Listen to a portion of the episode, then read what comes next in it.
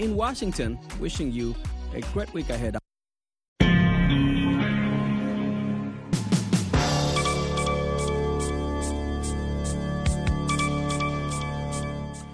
Saa saba mchana katika studio za Sauti ya Amerika, Washington DC, sawa na saa mbili usiku wa Afrika ya Kati, saa tatu usiku wa Afrika Mashariki. Ni wakati mwingine wa kuzifuata habari za dunia. Msomaji wako ni Patrick Nduimana. Marekani na Uingereza leo Jumatano zimetangaza vikwazo vipya kwa kundi la Hamas kufuatia shambulio lake baya la Oktoba 7 dhidi ya Israel. Hatua hiyo inawalenga maafisa wakuu wa Hamas wanaoendeleza ajenda mbaya za ghasia kwa kuwakilisha maslahi ya kundi hilo ugenini na kusimamia fedha zake, wizara ya fedha ya Marekani imesema. Marekani imekuwa ikiongeza shinikizo kwa kundi hilo la wanamgambo wa Palestina tangu shambulio lake la Oktoba, ambapo watu 1200 waliuawa na wengine 240 kushikiliwa mateka na kundi hilo, kulingana na maafisa wa Israel. Vikwazo hivyo vinawalenga maafisa na wasaidizi kadhaa wa Hamas, akiwemo Ismail Barhum mwenye makao yake Gaza, ambayo wizara ya fedha inasema alifanya kazi kama msimamizi mkuu wa fedha katika eneo hilo na kujumlisha pesa kutoka kwa wafadhili wa kimataifa na kuzipeleka kwenye akaunti rasmi za wizara ya fedha ya Hamas. Moise Katumbi, mmoja wa wagombea wakuu wa upinzani kwenye uchaguzi wa rais nchini Jamhuri ya Kidemokrasia ya Kongo, amesitisha kwa muda kampeni yake Jumatano baada ya vurugu mbaya zilizotokea katika moja ya mikutano ya kampeni. Risasi za moto zilifyatuliwa na watu kadhaa kujeruhiwa wakati Katumbi alipokuwa akiwahutubia wafuasi wake katika mji wa pwani wa Moanda jana Jumanne, ikiashiria ongezeko la taharuki kabla ya uchaguzi wa tarehe 20 Disemba. Maelezo tofauti yametolewa kuhusu tukio hilo.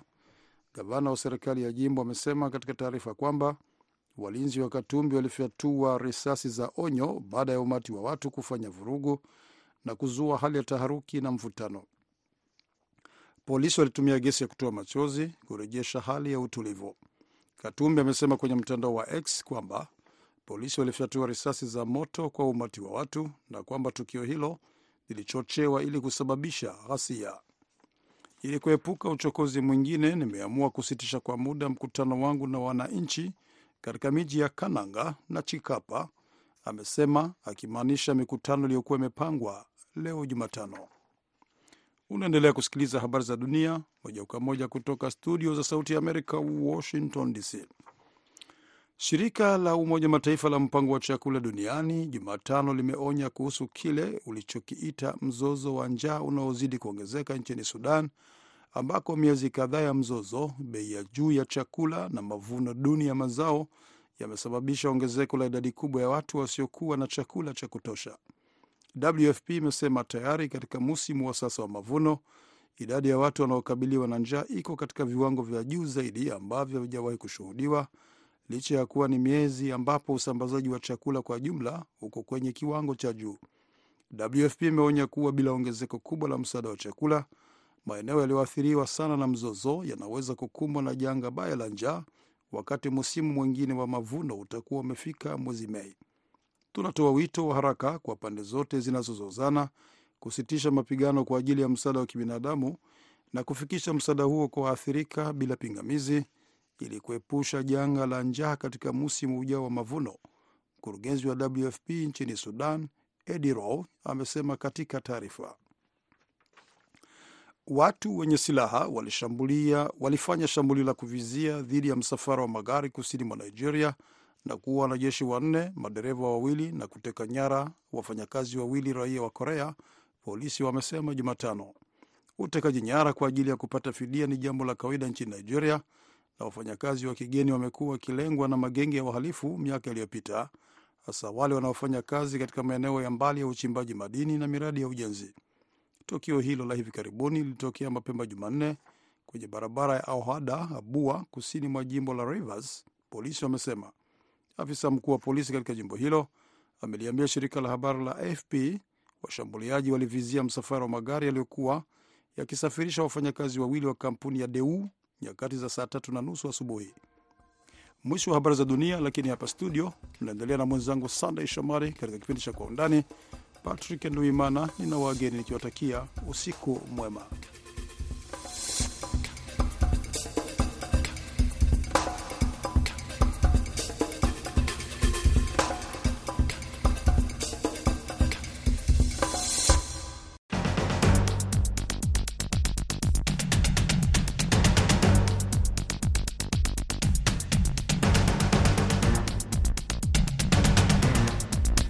Kiswahili ya Sauti Amerika, VOA, ikitangaza kutoka Washington DC.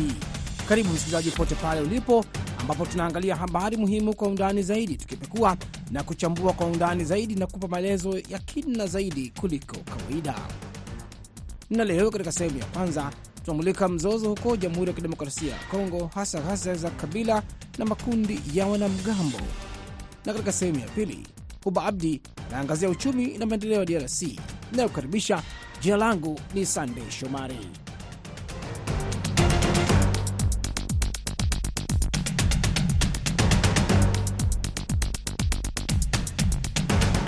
Na kwa undani hii leo katika mfululizo wa makala ya DRC, joto la uchaguzi likiwa linazidi kuongezeka, nchi hiyo hivi sasa inajiandaa na uchaguzi mkuu ambao unafanyika hapo Disemba 20.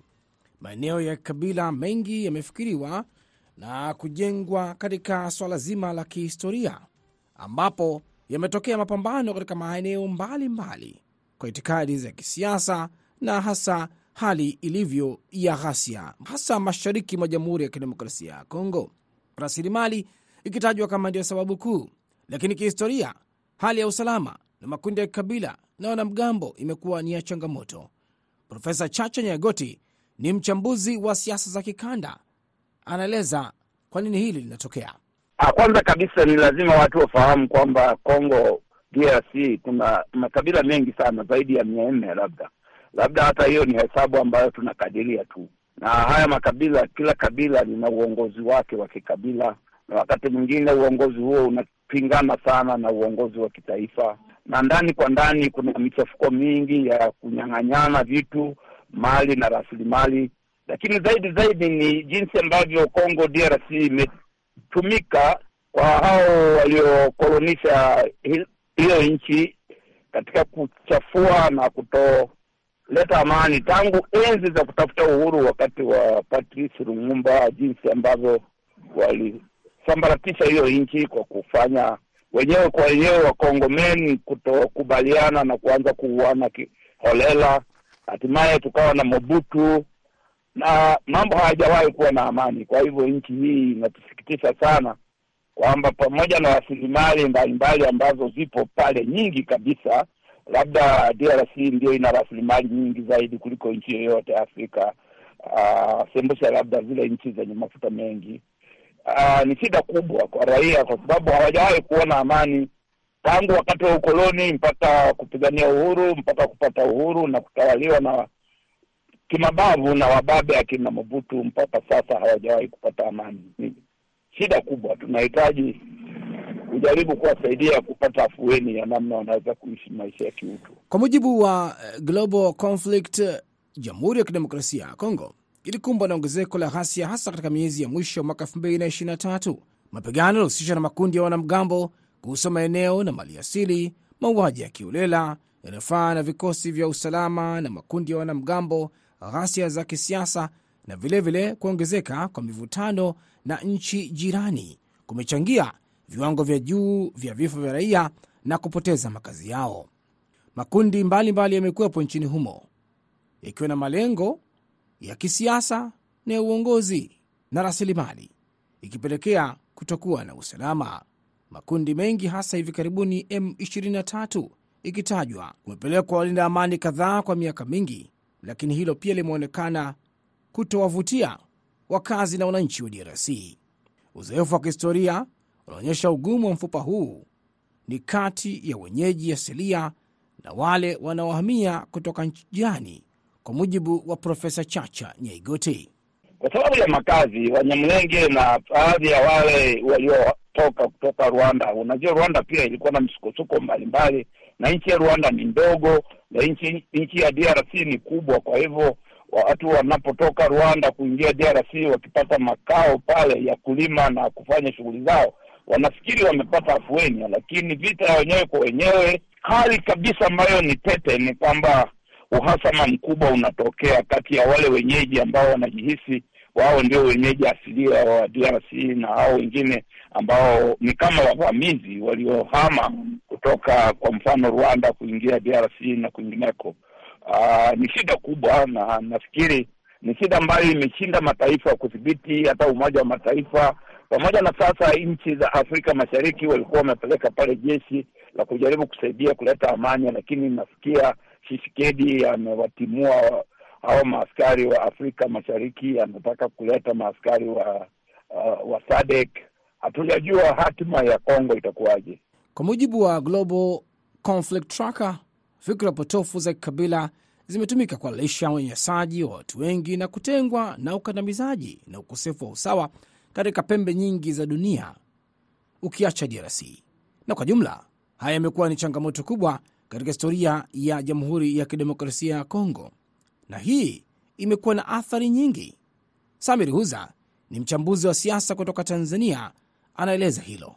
Ya, nashukuru. Uh, haya makundi naweza nikasema kwamba yana athari mbili. Yana athari ya kwanza kwa wananchi. Wananchi wameumizwa sana, naweza nikasema kwa maana kwamba uh, haya makundi yamekuwa yakiumiza zaidi raia na raia na wanaoumia, lakini kisiasa haya makundi yanaenda kutaka kunufaisha wanasiasa. Maanake ni kwamba moja, viongozi wa haya makundi, hakuna mgombea ambaye anagombea anasema anashirikiana na hilo kundi lolote lile.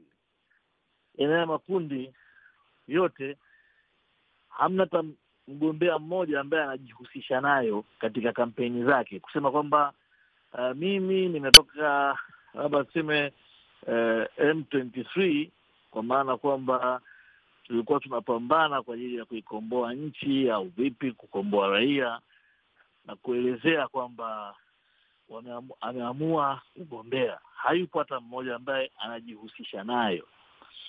Kila mwanasiasa anayezungumza katika kampeni yake anazungumza kusema kwamba haya makundi yamekuwa yakihatarisha ya, ya, ya amani yetu. Kwa hiyo mimi nitakapoingia madarakani nitapambana nayo kuyaondoa haya makundi. Yamemshinda kiongozi huyu, kiongozi yule, nitakapoingia nitapambana nayo. Kwa hiyo wamekuwa wakitumia haya makundi kama kama kete ya kisiasa, na rais aliyopo sasa hivi amekuwa akizungumza waziwazi kabisa kwamba eh, haya makundi yameundwa na Rwanda eh, ili kuja kutuletea vurugu sisi kwa ajili ya kuiba mali zetu. Kwa hali hii, changamoto ya umakini unahitajika kwa nchi hii ya demokrasia ya kijamhuri ya Kidemokrasia ya Kongo ili kuweza kumaliza tatizo hili la makundi. Mchambuzi Samir Huza anasema kuna kilichopo nyuma ya vita hivi kuendelea nchini humo. Hawa Wakongo kwa nini bado vipo? Ni kwa sababu anayewapa silaha ananufaika na hivi vita. Silaha zinatoka wapi? Inawezekana silaha zinatoka mule mule ndani, inawezekana kiongozi ambaye iko madarakani, kwa sababu kuna aina mbili ya ya ya wapiganaji wa, wa, wa rebels. Kuna wako aina mbili. Kuna wale ambao wanaundwa na serikali yenyewe ili kuipinga serikali. Wale huwa wanapewa kila kitu na serikali, hapa serikali inakuwa inatangaza kwamba tunapambana nao, tunapambana nao ili wananchi waone kama serikali inapambana nayo. Hapa baadaye serikali inawaambia wale rebels kwamba hebu punguzeni kidogo, msiue watu. Wale rebels wanakaa kimya, alafu baadaye tena wanazuka. Kwa hiyo ni watu ambao wanakuwa wamewekwa na kiongozi aliyoko madarakani kufanya vurugu ili yeye apate eh, apate kiki ya kisiasa kwamba ameweza kuwapiga, ameweza kuwanyamazisha. Wako aina hiyo. Hata hivyo, wananchi wa Jamhuri ya Kidemokrasia ya Kongo wamechukua hatua mbalimbali kujaribu kutafuta suluhu, lakini bado changamoto za makundi haya ya kabila na wanamgambo zimekuwa sugu katika nchi hiyo.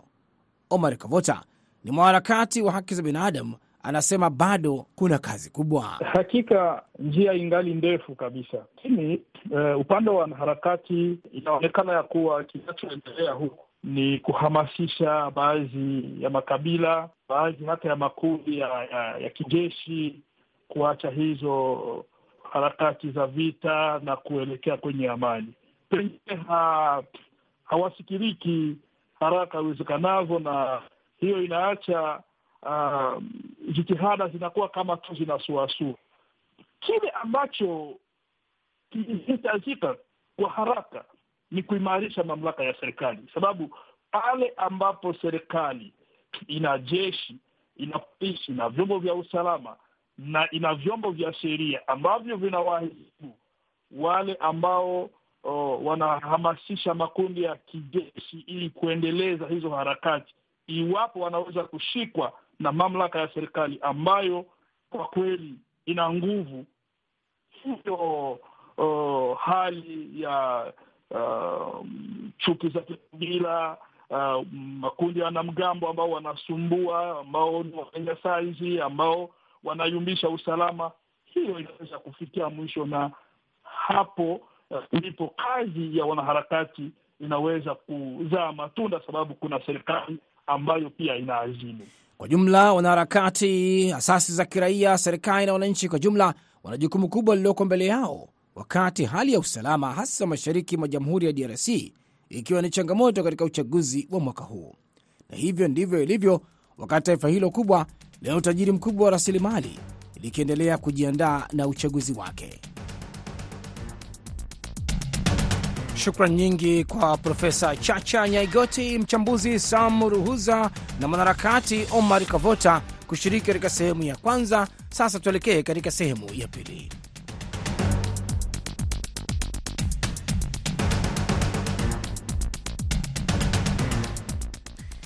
Nam, karibu katika sehemu ya pili ya Kwa Undani, ambayo katika sehemu hii ya pili tunaelekea bado huko Jamhuri ya Kidemokrasia ya Kongo na tunaungana na mwenzangu ambaye ni Huba Abdi akiangazia uchumi na maendeleo katika Jamhuri ya Kidemokrasia ya Kongo kipindi hiki, wakati wanajiandaa na uchaguzi. Rais Felix Tshisekedi na kiongozi wa upinzani Moise Katumbi na wagombea wengine wameendeleza kampeni zao katika jitihada za kushinda kiti cha juu cha nchi hiyo.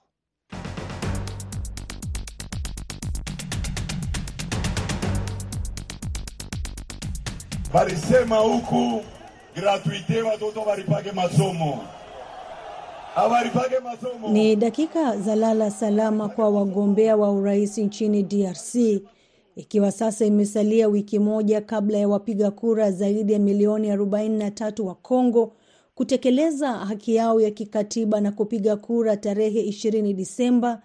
Rais wa sasa Felix Tshisekedi akiwania muhula wa pili na wa mwisho wa miaka mitano madarakani, huku wagombea wengine akiwemo Moise Katumbi, mfanya biashara aliyekuwa gavana wa zamani wa jimbo la Katanga, Martin Fayulu, ambao wametajwa kuwa wapinzani wakuu. Sikia mafasi yote tulipita, kuko maprobleme ya bakate na hapa ile probleme iko. Batu biko na probleme ya bakarte hapa Lakini tuangalie uchumi wa DRC.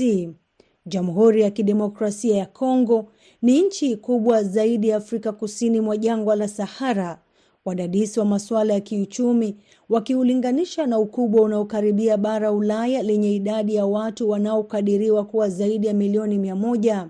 Nchi hiyo ina utajiri mkubwa wa mali asili. Hata hivyo, licha ya ukwasi wa taifa hilo, raia wanahisi kukabiliwa na ugumu wa maisha huku maswali kuhusu athari zinazoweza kujitokeza katika maendeleo ya uchumi wa taifa na mwelekeo wake wa siku zijazo.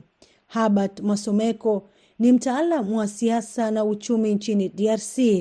Kongo ni nchi yenye iko tajiri sana kwa sababu uh, Kongo iko na uh, national resources za mingi sana, lakini Kongo inabaki nchi masikini sana. Wakongomani wanabaki kuwa uh, wamasikini sana kwenye Afrika.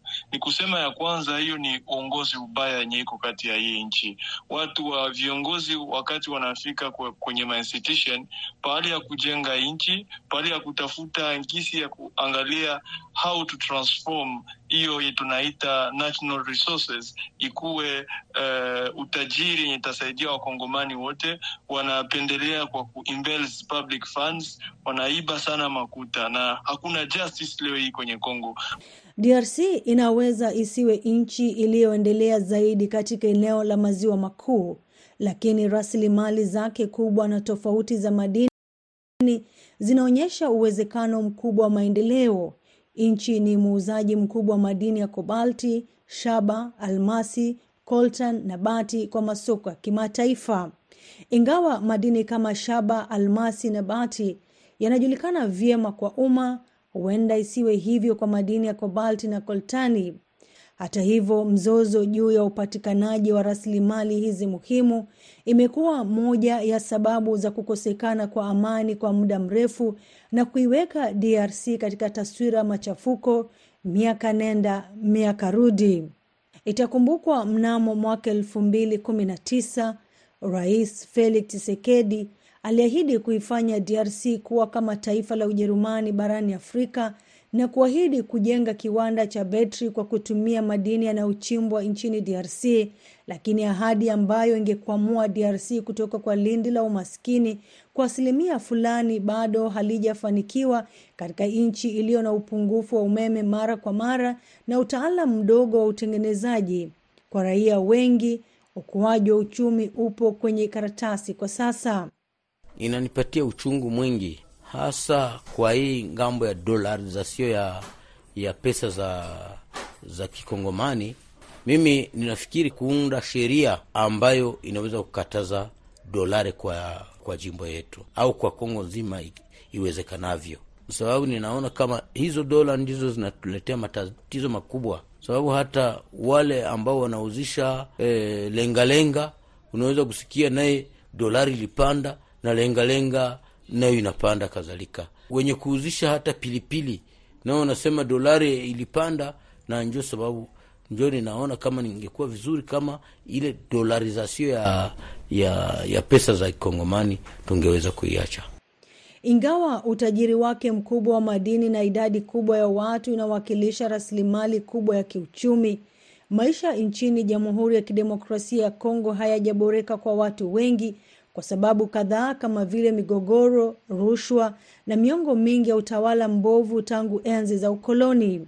Kongo ni nchi tajiri sana kutokana na mali yake, lakini kutokana na siasa, hasa hasa siasa ya ngazi za juu, inasababisha Kongo iwe nchi maskini na isifaidike na mali ambayo Mwenyezi Mungu aliipatia. Nasema siasa kwa Kifaransa wanaita system ama kwa Kiingereza wanasema system. Eh, ni kusema utajiri wa Kongo wengi hawakuupata. Kwa hiyo mengi sana yanapitikana hapa, vita, magonjwa, na haisaidie nchi kuendelea. Kuna wengi ambao hawako hapa Kongo na ambao wanaishi eh, hali ya nguvu, wao hawana hii mali ambayo sisi Mwenyezi Mungu aliitupatia, na wanatumia njia mbalimbali kwa kuangamiza Kongo, na ile inasababisha tujikutane mwi hali ya umaskini ambayo ina, ina ha, hatuna maendeleo sasa. Huku kampeni zikishika kasi, kila anayewania akiahidi kuboresha uchumi na kuimarisha maendeleo ya DRC. Hata hivyo, mchambuzi Oscar Moshi anasema wakati kampeni zinaendelea, viongozi wengi wanawahadaa wapiga kura kwa ahadi tele, lakini bila kutimiza azma na malengo ya ilani zao za vyama. Wakati Rais Felix Tshisekedi alivyoingia, alikuta nchi imekwisha endelea kiwango fulani kiuchumi, lakini amefika na mtazamo wake wa upekee, na mtazamo huo ulirudisha nchi kidogo nyuma, imeturudisha nyuma, na ikawa pia kupitia kisiasa kuna mambo mengi ambayo yamesemewa kwamba hakuheshimia mikataba ambayo aliyachukua na wale waliotangulia. Hali zote hazikurahisisha mambo kuendeka vizuri katika miaka hii mitano aliyoongoza. Kauli ya Oscar ikiungwa mkono na Habart anayekiri kuwa wote wanaowania uongozi walikuwa bado wako serikalini, lakini uchumi wa DRC imezidi kuwa mbaya. Kwa sasa mi nawaza kama hakutakuwa hakuta imani ya kusema eh, vitu vinapaswa kubadilika kabisa, kwa sababu viongozi wanaogombea sasa uchaguzi wote waishakuwa kwenye government na wote waishakatumika kwenye government, na hatukupata kuangalia hiyo eh, mabadiliko kwa kuanza kwanza na huyo kandidati wa opposition mwenye anagombania uh, na Felix Tshisekedi. Huyo aliongoza jimbo ya Katanga ku, kwenye miaka zenye zilipita aliongoza hiyo jimbo, lakini kwa sasa ukifika huko Katanga utaangalia kwamba eh, kuko uh, shida fulani fulani, na alikuwa kwenye government yake ya bwana Rais Kabila, na tunajua kama hiyo government ya Kabila haikuweza kutafuta suluhisho kwa shida zenye Kongo iko nazo leo, na huyu mwingine mwenye iko naye wa opposition aliweza kuwa prime minister kwenye government ya Kabila, lakini haikuacha Kongo inabadilika. Hawa watu wote washaongoza, na tunajua yote yenye washakafanya na huko kwenye ng'ambo ya Felix Tshisekedi anamaliza miaka tano kuongoza nchi, lakini mpaka sasa uchumi ya nchi inabakia chini sana. Uh, makuta uh, taux de change inapanda sana na kusema kwamba wakongomani wanateseka sana. Ndio kutakuwa uchaguzi, lakini uchaguzi hautaleta uh, mabadiliko fulani, kwa sababu watu wenye wiko nagombea huyo uchaguzi wote eh, washatumika kwenye magavment zote zenye zilizopita. Hata hivyo, tangu Rais Felix Tshisekedi aliposhinda katika uchaguzi wa mwaka elfu mbili kumi na tisa amefanikisha baadhi ya mafanikio katika sekta ya uchumi, na japo kiwango cha ukuaji wa pato la taifa kilipungua wakati wa janga la COVID-19 iliongeza hadi asilimia 8.92 mwaka 2022 kutoka asilimia 6.20 mwaka 2021, huku sekta ya madini ikichangia zaidi. Chini ya utawala wa Chisekedi mnamo mwaka 2022, DRC ilijiunga na Jumuiya ya Afrika Mashariki kama mwanachama wake wa saba. Matumaini ya Chisekedi yalikuwa kwamba hatua hii ingekuza uhusiano wa kibiashara na kupunguza mivutano na majirani wa DRC. Kuingia katika jumuiya kunaipatia DRC fursa ya kupata soko la watumiaji milioni 146 na inamaanisha inaweza kuanza kuagiza bidhaa zaidi kutoka majirani zake wa Afrika Mashariki. Hata hivyo, msukumo kutoka kwa wagombea wa upinzani wanaokosoa mafanikio ya serikali Tshisekedi inamaanisha atahitaji kufanya kampeni kwa bidii ili kushinda. Hakuna uh, uchumi Kongo hai kitu yote yenye vitu yote ya chakula kitu yote yenye iko mkongo inatoka kwenye nchi za nchi, na ile inaacha kunakuwa inflation. So nawaza kama uchumi ya Kongo kwa sasa iko kwenye tatizo sana. Hakuna kitu yenye eh, Kongo inaweza kuproduce kwa kusema tupate Uh, wanaita kwenye lugha ya Kifaransa de devise etrangere, yote vinatoka nje, na hiyo inaacha uchumi na kuwa kwenye tatizo kubwa. Katika siku chache, Jamhuri ya Kidemokrasia ya Kongo inatazamiwa kufanya uchaguzi muhimu ambao unavutia hisia za kimataifa. Uchaguzi huo ujao uliopangwa kufanyika Disemba una umuhimu mkubwa sio tu kwa DRC bali bara zima la Afrika. Huba Abdi, VOA, Washington. Asante sana Huba Abdi katika sehemu hiyo ya pili ya Kwa Undani, akiangazia uchumi na maendeleo ya Jamhuri ya Kidemokrasia ya Kongo inapojiandaa na uchaguzi wa Disemba ishirini. Na hapo ndio tunakaribia kukamilisha makala hii, lakini pia niwakumbushe kwamba msikose kuendelea kuungana nasi tena hapo kesho, ambao tutaendelea kumulika maswala ya huko DRC wakati huu wakijiandaa na uchaguzi katika makala zetu. Basi kutoka hapa Washington Studios, jina langu ni Sunday Shomari, upande wa pili ni Aida Isa, msimamizi wa matangazo haya Mary Mgawe na wambiani wote kwa heri kutoka Washington DC. Usiku mwema, na kesho sikose kujiunga nasi ya matangazo yetu ya alfajiri kutoka hapa Washington DC. Kwa heri kwa sasa.